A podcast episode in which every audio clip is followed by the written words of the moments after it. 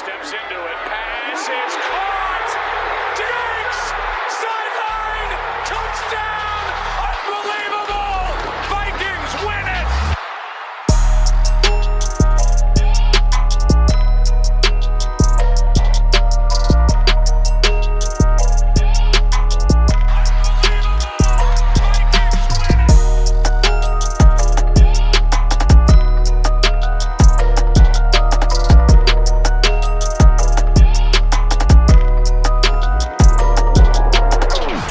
Welcome back to the Unbelievable Podcast. I am B J Rydell, back here with my guy, Drew Mahold. And today we have our very first preview episode of the two thousand twenty-one season, taking a look at the Minnesota Vikings matchup with the Cincinnati Bengals. Should Football. be an exciting one. Football is officially back. We're both very excited about it here. Um, and actually, we have some other news to cover as well today. Um, Mike Zimmer continues to make headlines with kind of his brash comments this season, which has been great for us in terms of off-season content, but um, we'll, you know, kind of give our thoughts on that. And then, of course, Brian O'Neill signs a massive contract extension to remain with the Vikings, play that right tackle spot for the foreseeable future. So the Vikings lock down their guy heading into the season just before the game on Sunday. So well, we've got a lot of ground to cover here today, uh, but that's the general game plan. So um, let's get started here with Brian O'Neill, since I do think that's the biggest news report, not just in Minnesota, but really across the entire N F L, because um, this is a precedent-setting deal, um, not necessarily a market-setting deal, but uh, he's he's going to be paid mm-hmm. handsomely at the position of right tackle, which is um, historically not as compensated as well as, say, the left tackle position. But right now, some of those top three guys, O'Neill um, being, you know, at the forefront of that group, are now getting paid up in that ninety million dollars range, which, uh, you know, the terms of that deal were, what was it, five years, ninety-two point five million dollars mm-hmm. with an average annual value of about eighteen point five million dollars, which, um, again, not the top of the league, but I believe it's top three, and it keeps him in, you know, in the conversations for the best at the position in the league relative to uh, how he's compensated.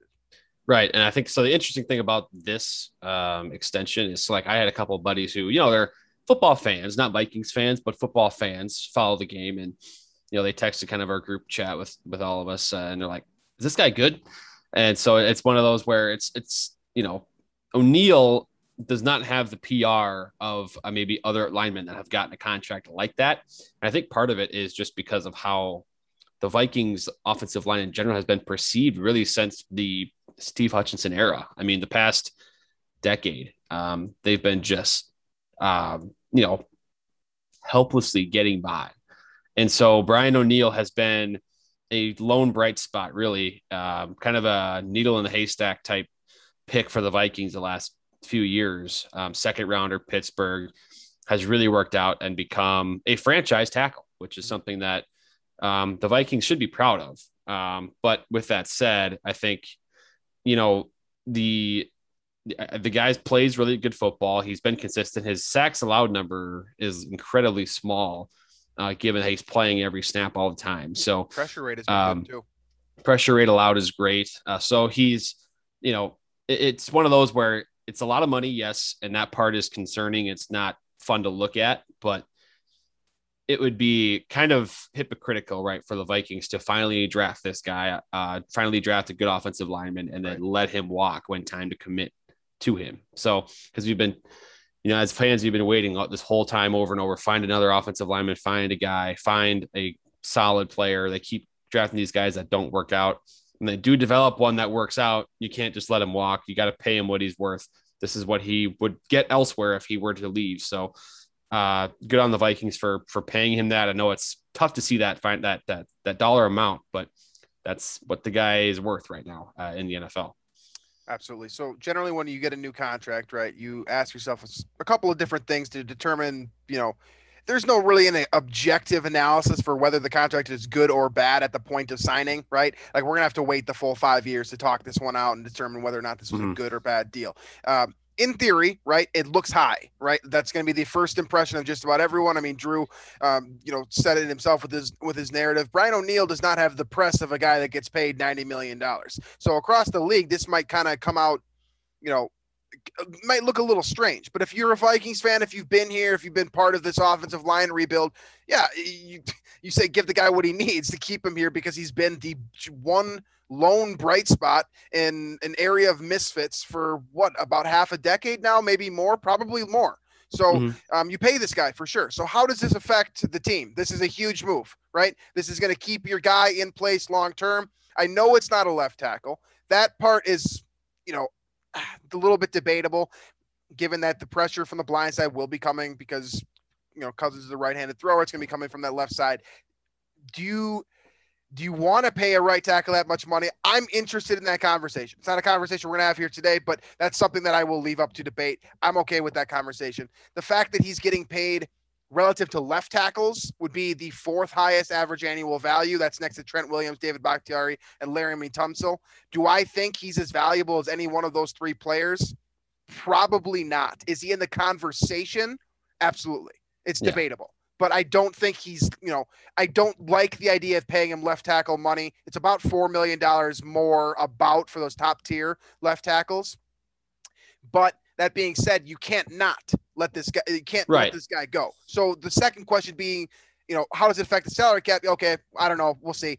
Second question, how does it affect the team? Well, it's huge. This is a, this is a mammoth deal, something you needed to get done. The fact that it gets done four days before the season starts is even better. I mean, this is a great deal for the Vikings long-term, especially when you've, you know, I'm, I'm sure a lot of you noticed the salary cap numbers have been thrown out there after this massive deal.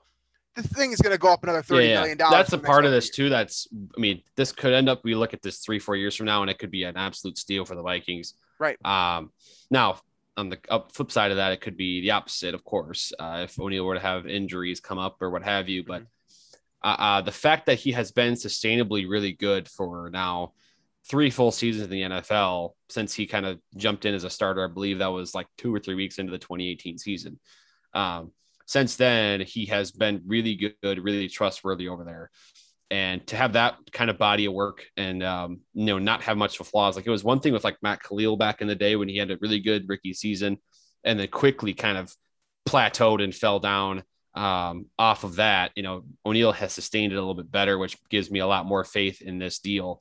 Whereas the Vikings kind of had to battle that Khalil contract for a little bit and play him when he probably didn't deserve it. And then more injuries ensued and things like that. So, Um, as with any contract like this, um, a long-term one, there's risk to it, but um, O'Neill has shown the stability. He's shown the consistent performance, and I think uh, made it worth it. Absolutely. And then you look at the fact, too, that I think this is always important when you're handing out a massive contract extension. Keep in mind that you are getting the prime years of Brian O'Neill's you know, yeah, career right. with this dollar value, right? Like he might actually come close to being as valuable as that average annual number of you know, eighteen and a half million. Like it's possible because he's going to be twenty-six now this for this coming season. You got six years of him.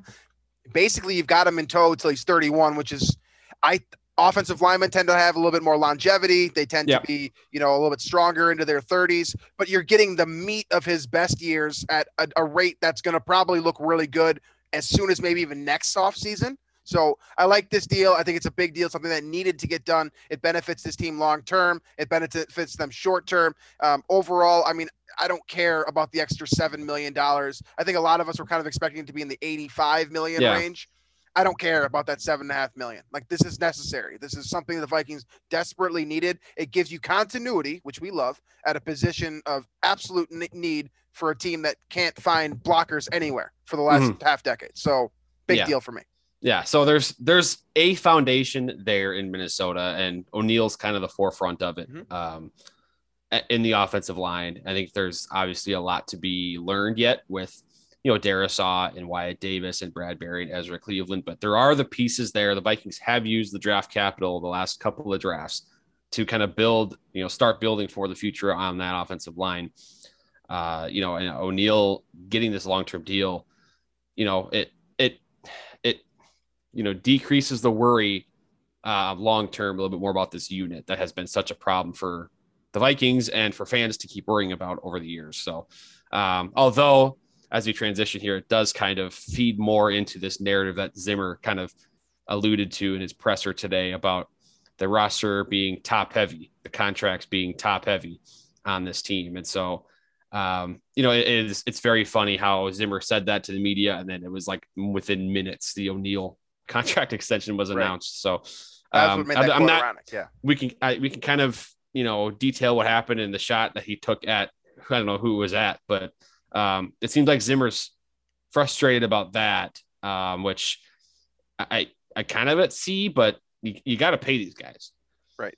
Right. It, I don't think this is in response to the O'Neill deal. No, I, th- I don't think so. I, I think that this has, I think it's a coincidence that it happened on the yeah, same yeah, day. Absolutely. Absolutely. Right. And that's an important point out. But so this is the exact quote, right? Uh, this is from Sam Ekstrom. It says, it's, it's concerning. I feel really good about the top guys. And then some of these young guys got to come on, but when you're kind of a top heavy with finances, that's what you got to do. Hopefully we'll stay healthy and try to get these younger guys better. First of all, just want to point out that Drew's been saying for the last like month and a half, the depth is his primary concern. Apparently that's Mike Zimmer's as well. So we definitely co-sign that. I don't know if you say that publicly, especially. But it's with- like, and, I, and I've been getting hammered, you know, when I've made this, uh, you know, I, I've shared it on whether, whether it's Twitter, whether it's in um, articles or whether it's whatever it is. Like I've, I've made it clear that that's the concern with this team. And a lot of people are like, no, the roster's good. Look at, I mean, you, you have no Dakota Dozier anymore, blah, blah, blah. It's like, sure. I'm sure um, you get your starters back. Great. That doesn't mean anything for the depth. The depth is still bad. The twenty twenty Vikings defense was horrendous because the depth was bad. And I didn't see the moves to make it necessary. So Mike Zimmer says it like very crystal clear to the, to the media now. And so I hope people are going to pick up on it, that I'm not the only one. And I, I know I'm not the only one, but the fans shouldn't just be coasting through this idea that, well, this Vikings roster is, it's better now. Everything's fixed. It's, It's not quite like that, but and Zimmer addressed that with his whole concern with the top heavy contracts. And there was some concern about this being a Kirk Cousins thing. Um, I, I kind of see that and I kind of don't. What do you think about that part? Like who, like, is there somebody he's targeting with that statement, or is it just kind of an overall frustration? I think he's just holding a gun and shooting it. Like that just seemed like Mike Zimmer's style. Honestly, I think that this is going to be a season for him where he knows it too, where it's like make or break. So he's going to yeah. go down being Mike Zimmer if he's going to go down. Fair so enough. That's kind of what I see. I think he's just pointing the gun up in the air and be like, all right, let's do it. You know, like that's yeah. just kind of who he is as a coach. I love it. It's super entertaining. I think he's, he's going to be criticized throughout, especially oh, if yeah. kind of go in the tank a little bit. Like people are going to start looking back at these comments and being like, you know, but that's how Zimmer would go out. You know, that's, that's this how is, hypothetically, right. like, of course I love Zimmer and I would love for him to be the head coach in Minnesota for more than this year.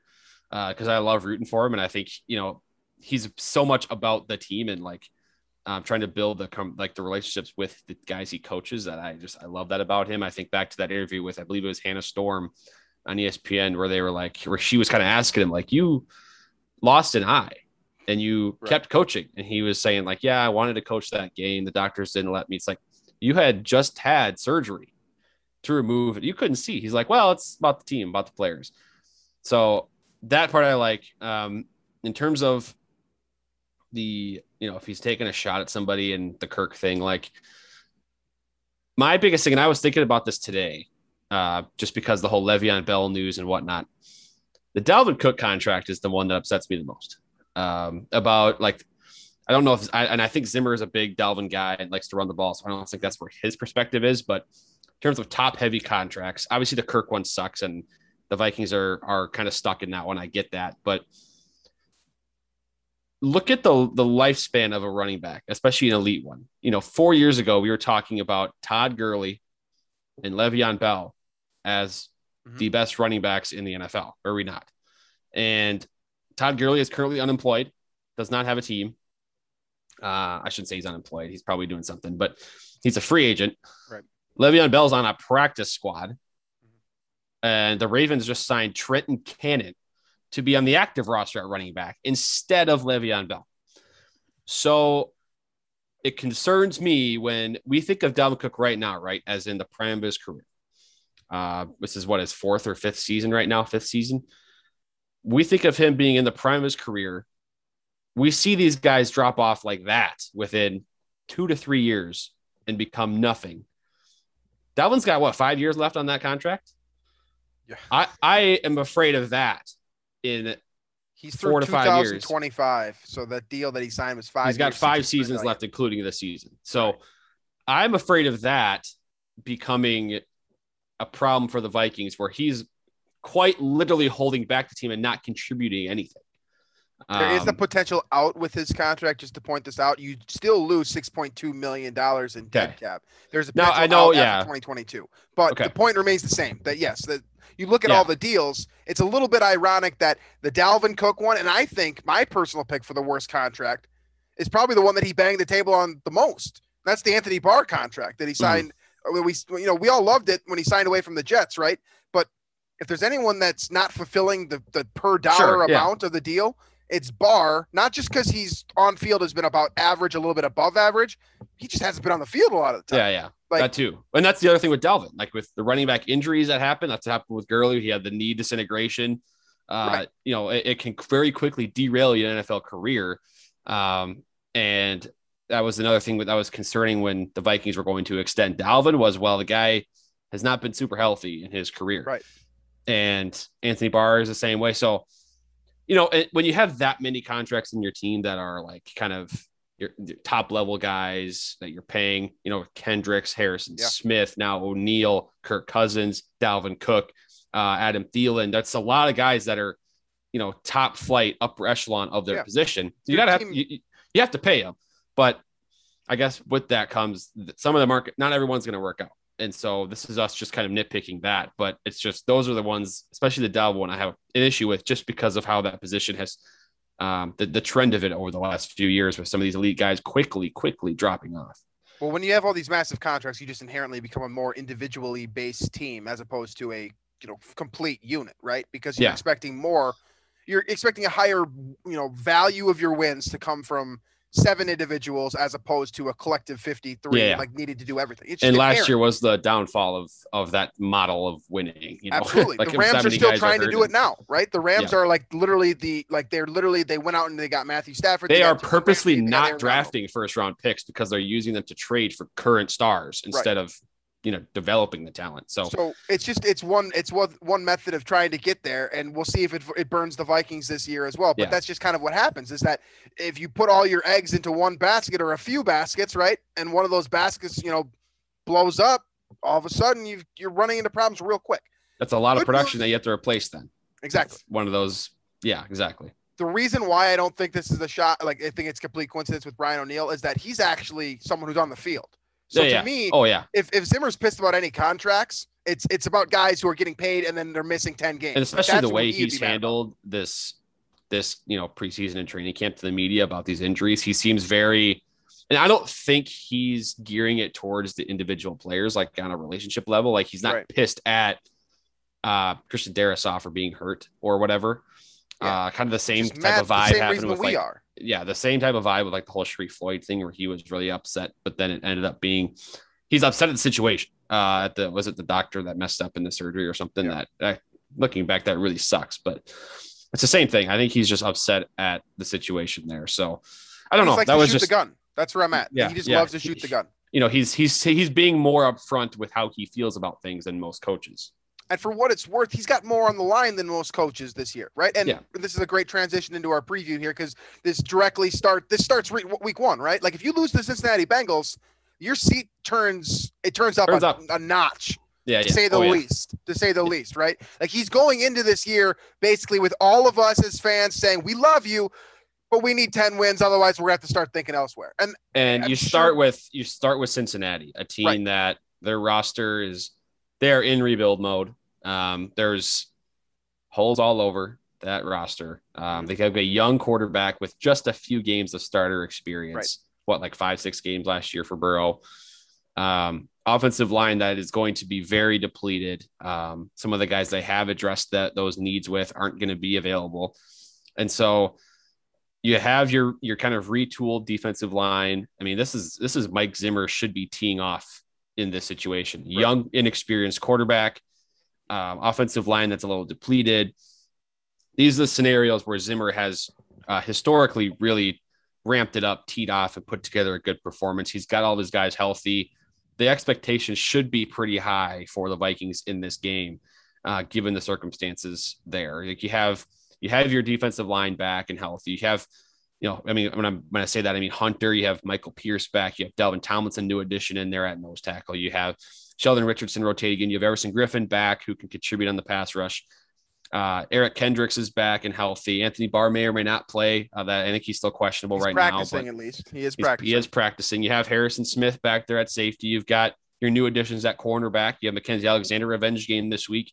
You have all these things but uh, working in your favor. And Zimmer, again, historically great in these scenarios. You got to come out with a W here. It's a revenge game on a number of levels, right? We didn't, I didn't even mention the fact that Mike Zimmer is That's true, the yeah, former yeah. defensive coordinator for Cincinnati, by the way. So him losing, this is personal for him, whether he says it out loud or not, like he wants to win this football game. Um, so there's that element to it. You got to win for that reason. Um, the fact that if you lose to this A F C opponent that is considered to be, you know, a riser potentially, but m- more likely to be a five, six win team than a yeah. nine, ten, eleven yeah, win yeah. team this year. If you're a Super Bowl contender, or if you're at least a playoff contender, these are games that you need to have. You need to win this for sure, no doubt. Otherwise, people are going to talk. It's just that's just how the news cycle works. Like we want more content, and what do you like? What are you going to talk about if the Vikings lose to Cincinnati? It's going to be bad, folks. Like it's going to be bad if, we, if if they lose this game. So you have to go in with the mindset that you need to win this game. I, I'm not saying must win. I'm not doing any of that crap. But I'm saying like you need to win this football game if you don't want the media on your ass. That's basically what I'm saying here. So. Looking at this team, Drew just kind of gave you the general synopsis, and really, it's not to me. It's not that much deeper than just that. Like this is, this is a team that is in rebuild mode, and I think in a lot of ways that they can compete right now, but they just don't have the full polished product at this. They point do have now. the potential because, like, we'll get into it, but the skill position players are there, and that can kind of raise your ceiling. They're like in year two of like a tr- like a, of a full complete rebuild, like completely distancing distancing themselves from the previous era, right? Yeah. They got Joe Burrow, so they got their quarterback in theory, right? They got Joe Mixon a couple year years ago. He's their bell cow. Then they've been, you know, adding in these little pieces here. They let A J Green go. They signed up Tyler Boyd. He's their veteran, right? And then last year they bring in T. Higgins from Clemson. This year they bring in Ja'Marr Chase from L S U. They are setting up for offensive success first and foremost. The defense, which we'll get to, needs a little bit more work. Well, probably a lot more work. But in theory, this offense is ready to compete now. I think that this offense is good enough now to compete with the Vikings in terms of, you know, can they – like if this these two teams could get into a shootout with one another because I think Burrow is good enough quarterback to facilitate the football, get this, you know, get these, you know, big playmakers – the ball in space. You know, I don't know what Ja'Marr Chase is going to look like in his first game as a rookie, but I know what he looked like at L S U and it was pretty damn good. So inherently nervous there. Tyler Boyd's a great route runner. T. Higgins is a, you know, a good splash in the pan player that could potentially be more this year. Like if they can get protection up front, big if, but if they can do that, they could put up twenty-eight, thirty-one, thirty-five points somewhere in that neighborhood, especially against the Vikings defense where it's like, we don't really know for sure. That being said, I don't think that's going to happen. I'm just saying they have that potential. Like you have to be aware of the fact there's enough playmakers on this team between Mixon, Burrow, Chase, Boyd, Higgins. Yeah, no, they're they're all over. Enough.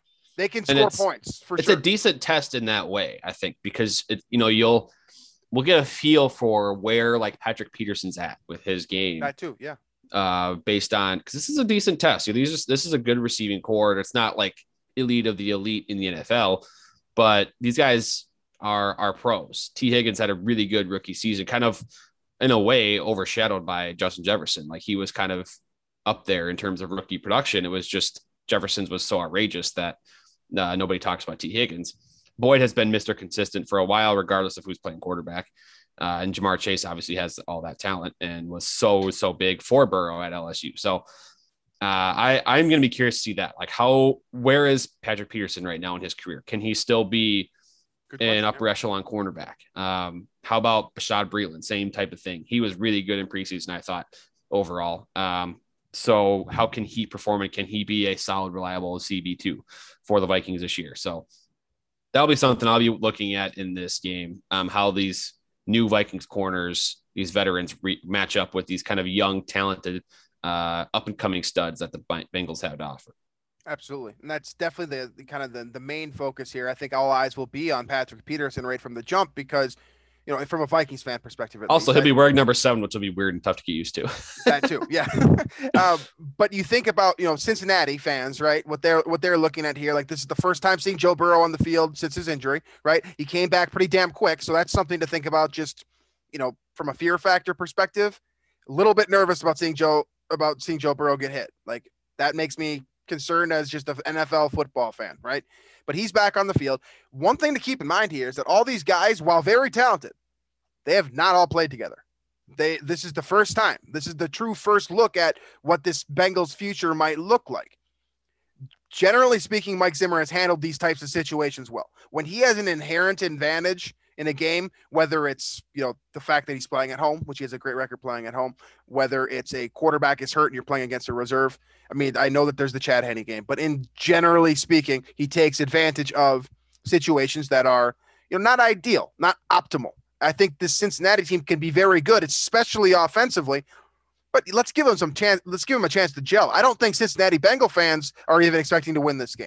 Like, they might be excited about the potential of it, but if they lose, they're not going to be devastated. If Vikings fans, the Vikings lose this game, Vikings fans are going to be screaming bloody murder. This is like a meltdown situation. The Vikings lose this game. For Cincinnati, it's a, it's a chance to get better, right? Yeah. It's the first showing of what the future might look like. You've got some nice pieces. You've got some bridge pieces. I think Riley Reiff is going to be a solid right tackle for them, mm-hmm. just like he was in Minnesota, but he's a bridge piece. Let's be real here. He's not top tier at his position. He's not going to stop, you know, I, I I should say, I shouldn't say that. He he might be able to stop what the Vikings are playing opposite to Neil Hunter. But I would say in general, this offensive line, the Vikings retooled defensive line. This is what you built this line for, right? Like, it's to take advantage of this group right here so that the playmakers don't get the ball.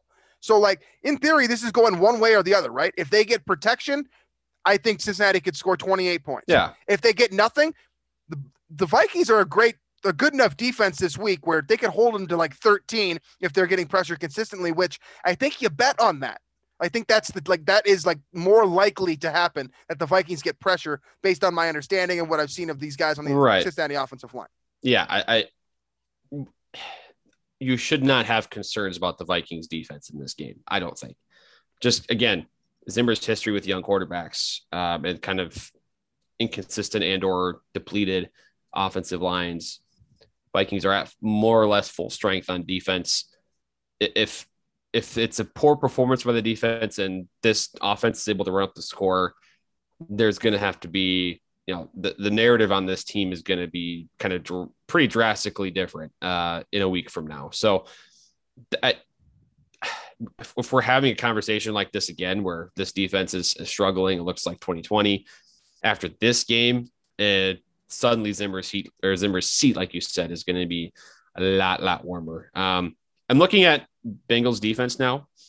Mm-hmm. Not a lot of names that I recognize. And a lot of it's because it's, they're all young players, a lot of young players on that team, but you know, like, like Trey Waynes was supposed to be kind of their like big cornerback signing a couple years ago. And he, I don't think he's played a game yet and he won't this weekend.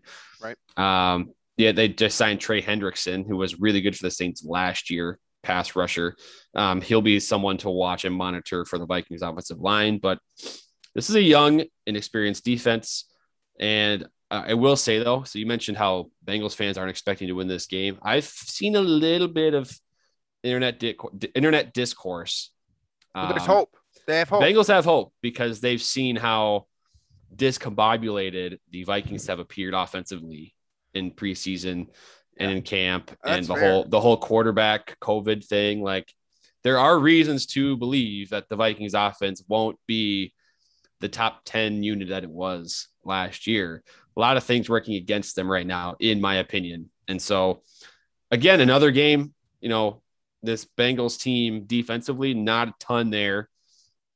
Um, there are a few good pieces, like I mentioned, but the talent the Vikings have and the efficiency they put up last year should not really be a match for this Bengals defense. So this is about the offense, but really it speaks more to the defense, right? I just looked up. Zach Taylor was signed, was hired as the coach of the Bengals in February of two thousand nineteen, ahead of the two thousand nineteen N F L draft. Mm-hmm. Since that point in time, the number one pick, the round one pick, and the round two pick for Cincinnati have all been offensive players. Jonah Williams, Drew Sample in two thousand nineteen, Joe Burrow, T. Higgins last year, Ja'Marr Chase, Jackson Carman this year. So six out of six of the round one and round two picks for Cincinnati have been on the offensive side of the football over the last three years. It's clear what they're trying to do. They're trying to rebuild the offense first and foremost. So they understand that, that offense wins wins games now. and which Absolutely. is which is good. It's just that what falls behind then is the defensive side of the ball. Absolutely, and they definitely have fallen beside. Right? You look at the you look at this group. There are some names here that might, you know, in theory, either develop into something or, you know, have good have good have solid track records where you can expect quality play yeah. from them. You Shelby know, I look Mouzier, at Von Bell. Right. Uh, I mean, Hendrickson, like I mentioned, Larry Ogunjobi was, I believe, a uh, pretty highly touted prospect a couple of years ago, I believe. Yep. Um, so there are names there for sure. I think this is the Trey Hendrickson show. I think if you slow down Trey Hendrickson, who, by the way, probably doesn't get the hype. Like the hype doesn't match how good of a player he is just because of what he did in New Orleans, basically as a spot yeah. starter last year. And then now he's he had a bunch of sacks last year. Like, I mean, it was good. super, it was super like underratedly, like fifteen sacks or something like that. I can't remember. thirteen and a half sacks last year. Yeah. Second in the league last year in sacks. That's pretty sneaky right. uh, amount of sacks there. Right. Exactly. So something to keep in mind though, is that he, this is his first time in a Cincinnati Bengals uniform. He might be used differently. The language might yeah. be different. His positioning might be different. Like that's just another little thing to throw in here that there's a lot of question marks with Cincinnati here is, is basically what the point that I'm trying to drive home is that you don't know what this team is yet. I hope that they don't figure it out week one from a, as a Vikings fan and a team that a person that hopes this team wins. Right. Will they gel eventually? I don't know. It remains to be seen, but they have nice pieces all over the place, but they're less present on the defensive side of the football. And when you think of, you know, what is going to make this Vikings team good this year, it's going to take stable defense and above average to top five-ish offense. That's how this team is probably going to win this year. I don't see anyone other than T- Trey, Trey Hendrickson on the Cincinnati team that is a potential game wrecker.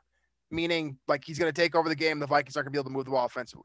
They're going to be able to move the ball. Dalvin Cook is going to get his, is going to get his. Man, maybe I'm just, it, I had, I'm just getting flashbacks in my brain to how the preseason offense worked when the team, when the number ones were out there. Now I, Dalvin I know Cook is going to get his regardless. I think. I know Cook wasn't out there and I know, uh, you know, both Thielen and Jefferson weren't out there at the same time. So I get all that. It's just, it's, um, you know, it's concerning in that aspect. Um, but I, I you're right. This, there shouldn't be a ton of resistance here. And again, red flags will be raised if, you know, this, this offense is not able to generate that movement right away, be efficient and kind of pick up where they left off last year. Absolutely.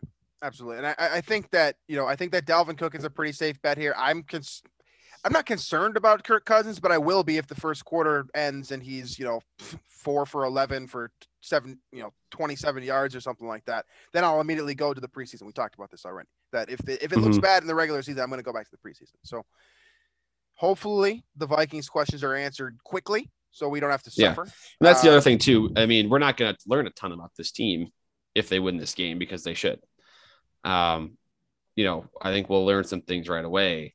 If the Vikings struggle in this game, they sneak right. by, whatever the case might be. Um, I think I'm already, if that happens, I'm already kind of almost out on the season where it's almost like, all right, they're not, they're not that contender that, you know, that we want them to be and that the front office wants them to be because they're kind of going all in on this year. They're not there if, if they struggle with this very young Cincinnati team. So before we go into our game predictions here, and we'll start with the Vikings and Bengals, obviously, but just keep in mind that this is a potential slider game, right? Like, again, you don't want to put must win on any one game, but like the Vikings schedule is not favorable for the first month of this year, right? If you lose here in Cincinnati on September twelfth, next week, you got to go to Arizona, which I have a sneaking suspicion that they're going to have a good week one and, you know, be hyped up as the favorite to beat the Vikings in week two. Then you have to play Seattle and Cleveland, who both teams yep. are hyped up as playoff contenders, Cleveland to a degree even being considered a Super Bowl contender. So if you lose this one, man, I mean, not looking good. I have major concerns. This so- very team started oh and five last year. Um, was that five? one and five? one and five. Felt like oh and five. They started one and five last year. Um, and it seems like it's a very real possibility if they lay a skunk here against uh, Cincinnati. Wheels could come off quick. So with all that being said here, um, how does this game shake out? Do the Vikings get it done? Do they, you know, are, are they, yes. they're only minus three, by the way. Vegas right. has a minus three and they're plus one seven. Cincinnati's now, plus one seventy-five. I think looking at this game objectively, um, and I can't do that because I'm so scarred by this team. Objectively though, I think the Vikings minus three is a, is a, is a good bet. Um, like I said before, with all the Zimmer history of young quarterbacks, young defensive line, all of his key guys back and healthy defensively. Right. I think that plus, you know, I think the, the Bengals might score sixteen points in this game. And I do trust the Vikings to muster up more than twenty plus points in this game. So I do like that bet. I'm not in the right state of mind to bet on the Vikings at any capacity right now. So I'm not going to do that, but um, I like the Vikings to win this game. Yeah, I do too. I think the Vikings win. I'll say twenty-seven. So that's three touchdowns, two field goals, five scoring drives um, to sixteen. So one touchdown, three field yeah. goals. I think that sounds about right to me. Um, but we'll see. Um, I am scared of this game. I just want that noted. Like I'm picking the oh, Vikings. Yeah. I'm all in here, but I'm nervous. I am nervous. So if this all, just everything that happened in the preseason camp, whether it was the quarterback thing or the the, the lack of any type of flow in first team offense, right? Um, that too, yeah. That's all just super. It, it's the only thing that's just seared in my mind right now. Absolutely. All right. So that is officially our first pick of the two thousand twenty-one season. Both Drew and I going with your Minnesota Vikings over the Cincinnati Bengals. Now, as we always do for people who are have not listened to the show, but Drew and I have been doing this now for, I think, four years in a row.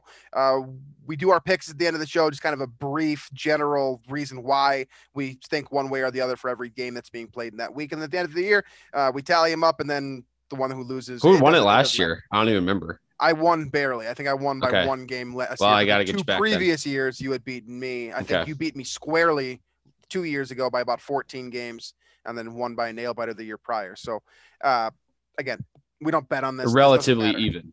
Yeah, relatively even to them for the most part. So, um, with both of us going with Minnesota, that first one here. Um, outside of the Minnesota Vikings is the Dallas Cowboys and Tampa Bay Bucks. They'll play on Thursday night, the first game of the, of the N F L season. Um, should be a fun one. Uh, you get the reigning champs, of course, and then you get a retooled Dallas team that should have a pretty fun offense. Mm-hmm. I do like Dallas this year to rebound uh, really well, uh, that they get healthy, but Tampa Bay returning every single starter from last year. Yeah. They're still going to be a force. Give me Tampa Bay.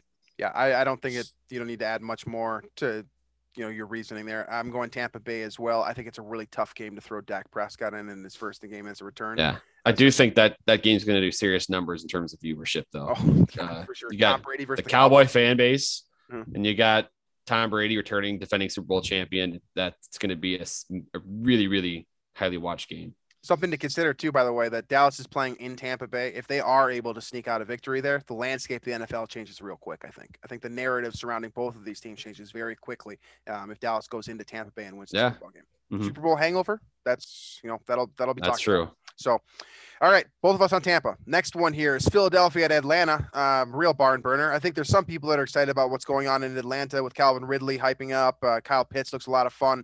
Matt Ryan's still as stable as other as ever. Uh, but Philadelphia, on the other hand, you know, you'll get your first look at Jalen Hurts as a true starter in week one. Uh, but a lot of question marks on that team. I think mm-hmm. they could be really bad. I, I don't like either of these teams, but I think Atlanta, I'm just going to take Atlanta because I like, I trust Matt Ryan a little more um, to put up the production needed to win. So give me the Falcons. Right. I think that's, and that's fair too, because he's going to have that outlet with Calvin Ridley, where I think Ridley probably catches eight, nine, ten balls this week. And you, you know, you're going to get some yardage in that regard. Mm-hmm. Um, they're just more stable, which it's weird to say that Atlanta is a more functioning, stable team. Um, but I think that's what they are. Week one here against Philly, I'm taking Atlanta as well. Yeah. Um, next one here, uh, looks good on paper. Uh, maybe not all that exciting though, on when it, when it actually comes to, uh, the actual game on television. That's Pittsburgh at Buffalo. Um, uh, probably the last year of Ben Roethlisberger. So that gets kicked off with a bang here against Josh Allen, Stephon Diggs and co, and that surging offense in Buffalo. Uh, T J Watt's deal is up in the air. That's making headlines right now as we record this show. Uh, there's some real question marks there, but there's also some interesting new pieces. I mean, Najee Harris should be fun to watch. Mm-hmm. Um, if you're a Steelers fan or someone that's interested in that team, uh, could be a fun one. See, I, I'm on the record. I don't think Pittsburgh's gonna be any good this year. Um, so with that said, I got the Bills here. Um, better team on the up and up. Steelers are going to be a pretty big disappointment after last year, I think. So give me the Bills. I think that, yeah, I think Buffalo's an easy pick here too, especially when we're just picking straight up. We're not picking against the spread or anything like that. I yeah, think yeah. It's a very safe pick to just say Buffalo and move forward. So yep. I'm going to do just that. I think Josh Allen goes off with Stephon Diggs once again, and we're going to get a repeat of last year, and all Vikings fans are going to be sad. So that's that. All right. San Francisco and Detroit should be a pretty, another relatively easy one. We got a quarterback that is healthy in Jimmy Garoppolo. And in fact, we do have a guy to back him up if he does get hurt uh, in Trey Lance, who looks ready yep. and interesting. Uh, yeah. He'll play, they'll face off against Detroit this week. I think it's fairly safe to say that San Francisco is the favorite and should win this game. Do they actually get it done? Yes, I uh, I do have faith in that Niners roster, um, especially, you know, after the injuries last year. Um, they're come back healthy here. I think they can be really good, and the Lions are still the Lions. Absolutely. I'm going to go, I'm going to go with San Francisco too. I mean, I'm just, you're going to see that this is going to be a consistent theme here. I'm just not going to pick Detroit unless there's a good reason to. I don't think they're good. I think, I think they're very bad, to be honest with you. I think they're a bottom dweller team. So if they're playing anyone that's remotely competitive like San Francisco, I'm going to take that team. So give me San Francisco. Now, this next one here is where it starts to get a little bit more interesting, right? Um, Arizona at Tennessee. I kind of alluded to this a little bit earlier on the show. Uh, big opportunity game for Arizona, right? We thought that maybe last year might be the year where Kyler Murray takes that next step. Uh, you know, Cliff Kingsbury gets that offense in motion. They become a top five group, uh, start bringing, you know, potentially challenging some records, things of that nature. It didn't happen last year. Uh, it might this year. There's hope. Once again, you know, DeAndre Hopkins, you've got this retooled, you know, wide receiver core with A J Green in there now. They're all going up against Tennessee, which, of course, is the most old school of old school offenses with Derrick Henry. But you add Julio Jones to the mix now with A J Brown. Things get a little bit more interesting for one of the most efficient passers in the N F L in Ryan Tannehill. So this could be a fun one. And I think this is really the first peer game where we might see a little bit of disparity between who people think are going to win. Do you think that Tennessee is still trending up, or do you think have they flatlined? And the same thing goes for Arizona. Are they still on the up and up, or is this who they are? I got I got Tennessee here, uh, and I've been a big Titans guy, I think, the last couple of years. But, um, you know, I'm not quite there yet for Arizona to be a contender. I think the Titans are a contender, so do the Titans. So – I've gone back and forth with this one just for myself. Um, in terms of like what I'm going to make as a pick today, I'm going to say Arizona. I know it's a bit of a stretch, uh, but I do think that this is, the, you know, really the first game on this docket here um, where you could see it up, a potential upset. I am well aware that Tennessee with Derrick Henry and their offensive core and what they're doing with Ryan Tannehill, I know they're ex- an excellent team. Um, I'm going to make my bet here in week one that Arizona is taking that next step. And for that reason, I'm going to take them here because I think this is kind of a, a statement game, right? If Arizona is able to get away with the victory here, I know it's against an A F C opponent. Uh, it doesn't necessarily matter as much as, you know, an interleague opponent might, but uh, you get a chance here to establish yourself as, you know, top offense against, you know, what has been one of the top offenses in the N F L. So I'm going to take Arizona here. Drew goes Tennessee. That's our first split of the year. Um, next one here. Interesting game. Seattle and Indianapolis. Uh, Russell Wilson, of course, continues to lead the charge in Seattle. They got their things figured out with, uh, you know, Dwayne Brown recently. So he will start that offense. Looks like it'll be functional again this year. Uh, if not, you know, even better than that. Um, defense somewhat retooled, and they get to go up against Indianapolis, which has had, if the Vikings didn't have the weirdest COVID story, then it's definitely Indianapolis with Carson Wentz now at the helm. Um, strange offseason for them, but you return Jonathan Taylor, potential guy that could lead, you know, the league in rushing if he gets enough touches and he has the opportunity. Uh, and you've got some other pieces there too offensively that could make this team, you know, as well-rounded as they've been in the last previous couple years, assuming Carson Wentz can do some real damage here and maybe get, give us a shred of what he was back in two thousand nineteen. So who wins this one with all that said? I don't trust the Colts yet, specifically Carson Wentz. So give me Seattle. Russ's, he, he did drop off quite a bit second half of last year, but it's still Seattle, still got D K Metcalf there, still a high powered offense that can put up thirty plus on anybody. Uh, I'll take Seattle, but I, I, it could be a close game. Yeah. I'm going to, I'm going to take Seattle as well. I'm not ready to say anything about the Colts. Um, they're confusing, but I do think they have the depth, which is something the Vikings don't have, is that they don't necessarily need every single one of their starters to play a full seventeen games this year with you. Whereas your Vikings, unfortunately, probably do. Uh, I think they're more stable, but I think Seattle is, we know what Seattle is and we know what they're capable of becoming, right? If Russ goes off, I mean, he could be a three hundred fifty yard passer and throw for four touchdowns against this defense, which is very good, by the way. But Russell Wilson, regardless, uh, still top shelf in his position. I'll go Seattle as well. Now, here's another interesting one. I think this one has the potential to be a lot of fun. Uh, and that is Justin Herbert and his Chargers squaring off against Washington and that defense, which you know, I've heard the hype this offseason. I'm buying into it a little bit here um, with those dogs up front, uh, led, you know, led, of course, by Chase Young. Uh, you've got Ryan Fitzpatrick slinging it with Terry, Terry McLaurin catching it. I mean, Washington could be a hell of a lot of fun. And then just on the flip side of that, I mean, you got the offensive rookie of the year. I know you guys all hate hearing that, but Justin Herbert shattered records at quarterback last year. He's a very fair pick to say that he's going to take a step forward and potentially lead his team into the playoffs. Um, he returns Keenan Allen, Mike Williams, et cetera. Austin Eckler is healthy. Um, this could be a fun matchup. Is it offense or defense that gets a W when it's all said and done? I'm weirdly optimistic about Ryan Fitzpatrick in Washington. I think he's kind of like the act, the quarterback they need there, where he'll take the shots um, and he'll trust these young weapons that they actually have. You know, I like McLaurin a lot. I like Curtis Samuel a lot if he's healthy. So I think I think Washington will be offensively a lot better than people think. So I'm going to go with Washington. Yeah, I'm going to take Washington as, as well. Um, I like I like the Chargers. But they're still the Chargers to me. They're still the team that blows it when I'm watching Red Zone at three p.m. every weekend, right? Um, so until that's you know said otherwise, uh, I'm going to take Washington here. I'm going to say defense wins championships, and I think they could have a lot of sacks. I mean, this this could be a really fun defense to watch this year. So I'm going to start with the Washington football team. Uh, next one here, real barn burner. We got the New York Jets. Zach Wilson squaring off against Sam Darnold, a, a true revenge game week one um, in the Carolina Panthers. Uh, You know, I'm from Minnesota. I don't really care about the Jets regardless, but uh, yeah, I, I, this, I don't care about this game. I'm going to take the Jets. I'm going to take the Jets though, cause I, I think Zach Wilson's really fun. So I'll just, I'll pick him. I'll pick the Jets because of that. Yeah. I'm, I'm also taking the Jets here. I mean, I don't, I, I, again, I'm with you, Drew. I don't, I don't care about this game either. So it's hard for me to get on board. I would love to see Sam Darnold go in and throw for like four hundred yards though. Like that would be really fun for me if he got his true revenge. So, true. Uh, true. Next, Next one here might be a competition between the two worst teams in the A F C when record record wise, when it's all said and done, but we do get to see Trevor Lawrence play. Um, and that's the Jacksonville Jaguars against the Houston Texans. Um, there's not a whole lot of to say about these two teams outside of, it'll be fun to see Trevor Lawrence get his first career start. Yeah. Um, I, the whole Deshaun Watson thing is kind of nuts too. Like he's a safety now and at, at their practices and stuff.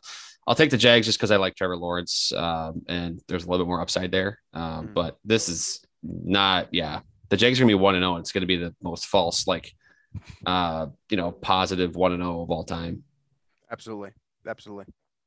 All right, here. Um, next one up on the docket, we've got Cleveland and Kansas City. Of course, this is, has the potential to be the most fun week game of the weekend here. Uh, shootout candidate, if you will. Patrick Mahomes, of course, returns uh, with all of his offense's pieces, a retooled offensive line, Travis Kelce, Tyreek Hill, and then they will face off against Cleveland, who last year kind of got some sleeper picks, right? Like there are some analysts that were like, ah, this team might be pretty good. They might make the playoffs. Well, a lot of those same analysts that said that last year are now doubling down and saying this is Super Bowl contender for Cleveland. And I think a lot of that is fair. It's hard to pick any one team as your Super Bowl pick, but if you're going to pick one, I think Cleveland has as much potential as just about anyone outside of Buffalo and Kansas City. So this could be a fun roster to watch this year. Keeping in mind, they retained Nick Chubb. Kareem Hunt is back and not doing anything stupid off the field lately.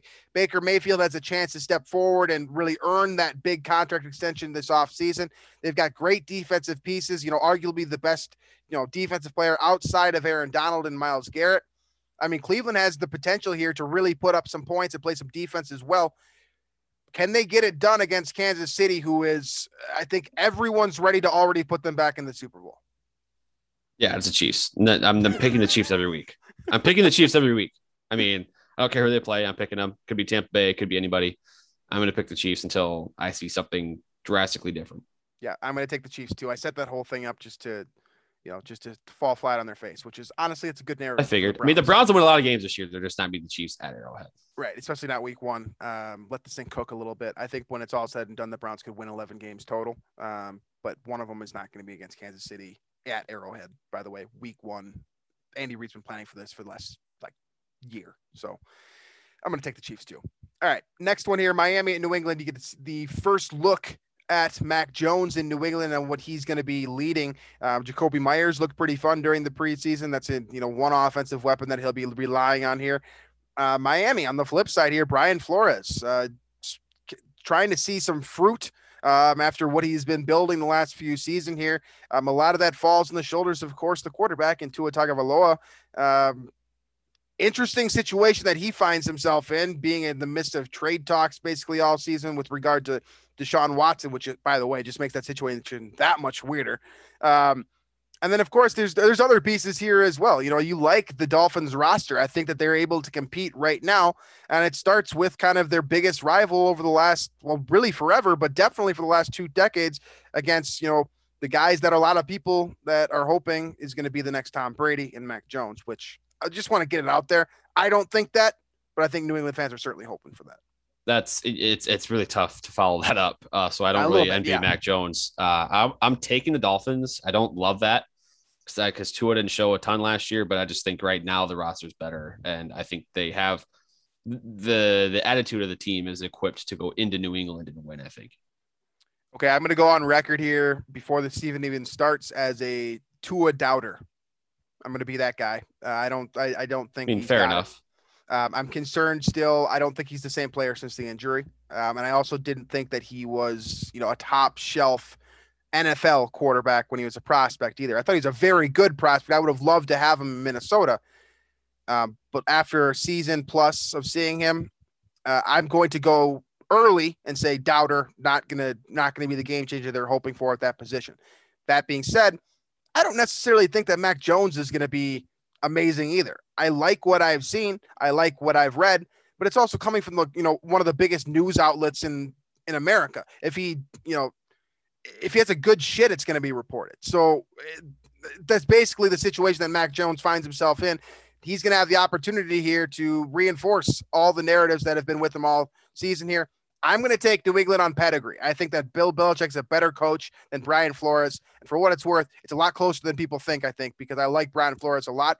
But week one, the same thing goes for what I just said about Andy Reid. Bill's been preparing for this for six months. As soon as the schedule was released, Bill Belichick started thinking about this game. So I'm going to take him to win it. Uh, I'll take New England. We'll split on that one. Um, coming down to the last four here. Green Bay at New Orleans. Uh, a couple of years ago, this would be a lot of fun. Aaron Rodgers and Drew Brees. This year, a little different. Uh, we'll have Jameis Winston at the helm for New for New Orleans. Marquez Callaway will be the wide receiver one, I believe, at least to start the year with Michael Thomas on the shelf. You've got Alvin Kamara, who remains a lot of fun. They go up against, you know, arguably the top, you know, quarterback receiver duo in the N F L and Aaron Rodgers and Devontae Adams. They add some new pieces as well. Randall Cobb returns. You might see some action from Aaron Jones as well. This could be fun, especially with the way that Jameis Winston plays and Sean Payton tells the, tends to call football games. We might see sixty points plus in this one. Yeah, I mean, I, I, I'm just not there with the Saints. I think they're they're set up to drastically kind of decline here. Um, Open for it, and part of it, part of it is I'm kind of overwhelmed by the roster construction and the salary cap and how far over that they, they were, and they had to do move a ton of things. They kind of screwed over Latavius Murray just now, so um, they're very. And I don't, and I don't believe in Jameis. I don't believe in Jameis, so uh, I'm going to go with Green Bay kind of easily here. Yeah, I'm going with Green Bay as well. Um, obviously, this is a no-win game, right? Like, I hate both of these teams, but I would, I think who I'm rooting for would be New Orleans just because they're not in the Vikings division, but I hate New Orleans just as much as I hate Green Bay for what it's worth. Um, so you're getting, I guess one of these teams does have to lose, so that's a, that's a good thing, right? Um, I'm going to say that New Orleans is the one that loses it. Um, I'm not a big Jameis believer either. I think his style of play is incredibly fun to watch, but it's not about getting results. Um, so I'm going to take Green Bay here. Uh, say I'm just you know say that with my chest. I'm pretty confident about it. Um, yeah. Even going into the Superdome, where New Orleans historically has played very well and been very consistent. So Green Bay for both of us. Next one here, Denver and the New York Giants. George Payton's first finished product uh, officially hits the um, hits the field here against the Giants and Daniel Jones. Saquon Barkley returns to action finally. Uh, it'll be nice to see him back out there, and hopefully he's still the same guy that he used to be. Teddy Bridgewater, of course, is your starter uh, in Denver. He'll have an opportunity to establish himself and assert himself as, you know, a capable starter and guy that could potentially lead a very good defense into the postseason. So, um, does Denver's trek to potentially being a wild card team behind Kansas City, um, does it get off to a good start here against the Giants, or are we talking about Drew Lock potentially starting as soon as next week? No, no, Broncos win this game, uh, and Broncos cover. Spready Bridgewater, as we call him. Uh, no, the, uh, it's I, I was a big believer in the Broncos last year. A bunch of injuries derailed the team a little bit. Now they've got a steady quarterback that can win on that type of team. A lot of similarities between this team and the the twenty fifteen team that the that Teddy uh, led to the playoffs. So uh, I do like the Broncos to be a little bit more competitive this year, and I think they handle the Giants. Yeah. Yep. I'm going to take Denver as well. I, I'm pretty confident in that pick too. I I just think they're more stable, and I need to see more from Daniel Jones. I mean, I'm ready to call Daniel Jones a bust, but I think, you know, from a, from if we're being realistic, we got to give him more time to see what he can actually do, especially with, you know, a new coaching staff, new offensive players, new pieces around him, things of that nature. But um, I, I do think Vic Fangio gets it done here for Denver. George Paton gets his first career win as, as a G M this weekend. All right. Uh, coming down to the wire now, Chicago and the Los Angeles Rams. Uh, this one will be held in Los Angeles. Um, Andy Dalton is starting the football game. So uh, we get our first look at Matthew Stafford. So and dumb. So, so dumb. I cannot believe the Bears are starting Andy Dalton with a straight face when they have Justin Fields on the roster. And because of that, I will pick against them every single week. I am picking the Rams. Me too. And I'm not going to, I'm not going to, I don't feel like they deserve a pick to win a game until they start Justin Fields over Andy Dalton. Yep. I think that's fair. You know, we put ourselves in a weird situation when, you know, if Chicago is still starting. I mean, by Andy all Dalton, means, by all means, as a Vikings fan, start Andy Dalton. Fine with me. I am, I, yeah. I cannot understand it. I don't. I'm, I'm definitely also cool with that. Um, I think Matthew Stafford gets this done easily, right? Uh, I do think it sets up an interesting situation, though. Like, what happens when the Bears, led by Andy Dalton, play against Detroit? If that happens this year and Justin Fields is on the field, who do we pick? I mean, it's just the decision-making is crazy. Yeah, yeah. I, the thought process, like what you exactly what you said. Like, they're saying it with a straight face. Like, you're coming up to me and saying that Andy Dalton is the true guy, the best possible solution. Like, on purpose, right they're now. starting him over – Th- their weird, their first round quarterback, all the talent in the world, um, and it, I, I hate this argument that like he's not ready, things like that. We've talked about it with Kellen Mond a little bit. We but, talked like, about ready, but like, what, what how else is he going to get ready? Like, this is the guy you drafted to be the franchise quarterback. What what's he going to do on the bench? Like, how is he going to? I I don't get it. But uh, do whatever you want to do, Bears. That's fine. Yeah, that's that's fine with me too. I also don't get it. Um, all right, last one of the week, Monday Night Football, Baltimore and the Las Vegas Raiders, who I think um, criminally underrated to a degree, at least offensively, because I always just hate Derek Carr for some reason. I think we just kind of overlooked that team. He's sneaky. And, yeah, he is sneaky. And then you've got the combination of Josh Jacobs and Kenyon Drake that could be potentially fun. You've got some other pieces. I mean, Jon Gruden. He's old school, but smart offensive yeah. guy. I, I just, mean, I just don't see the Raiders stopping the Ravens at all. Like, even that was gonna be know, the question here. Like, yeah, yeah. I think the Ravens' offense will be good enough. Uh, that running attack, Lamar dual threat, too much for the Raiders' defense. I don't know if Derek Carr will be able to keep up. So, Ravens is the pick for me there, kind of easily. I go Ravens too. It kind of goes back to the question that people were talking about this offseason. Like, has the N F L figured out Lamar Jackson? Well, if anyone's gonna figure out Lamar Jackson, probably not going to be the Vegas Raiders. At least that's not the team I would bet on doing it. So um, I'm going to take Baltimore as well. I think that's a pretty safe lock too this week. All right. That rounds out our uh, first collection of pick here for the week one of the twenty twenty-one N F L season. Uh, with that being said, do you have any final thoughts, any conclusions, anything that you want to toss out there before we wrap up our first show of the two thousand twenty-one campaign? I don't, other than football's back. It's great. Um, you know, I, I The like renewed sense of optimism that every Any, like, team outside of the Vikings, anything that you're like kind of looking at where you're like, ah, this could happen. Like, I, I feel good about this.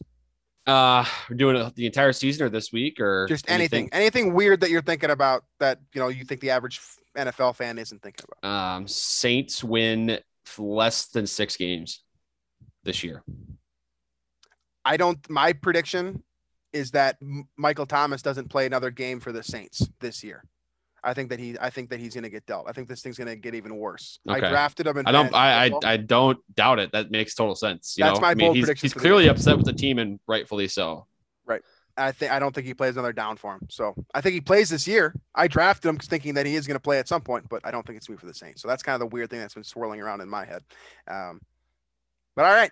Uh, that's it. That's, that's all she wrote for our first show here. Um, next week, we will start with the two, um, episode per week programming schedule, start with Tuesday being our kind of our rehash of whatever the Vikings do uh, this Sunday. Hopefully a win. Hopefully we're talking about a win um, and any kind of news that immediately follows. And then later on in the week, we will do our preview episode.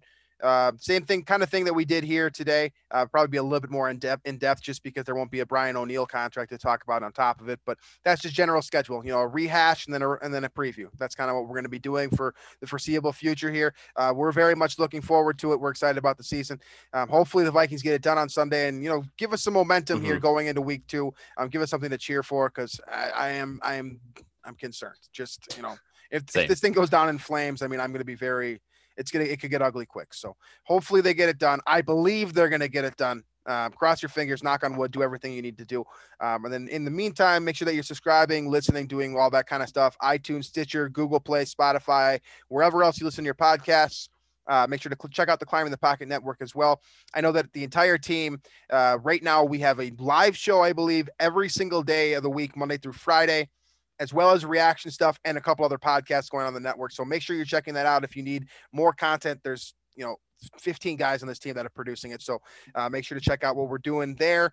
Uh, Daily Norseman, of course. And then lastly, you can find us on YouTube if you absolutely need to. If you do want to skip a week, though, this is probably the week to do it because I've got this ugly cut on my face that I don't like at all. So if you want to skip the YouTube thing this well, now week. Now they're going to um, go watch on YouTube.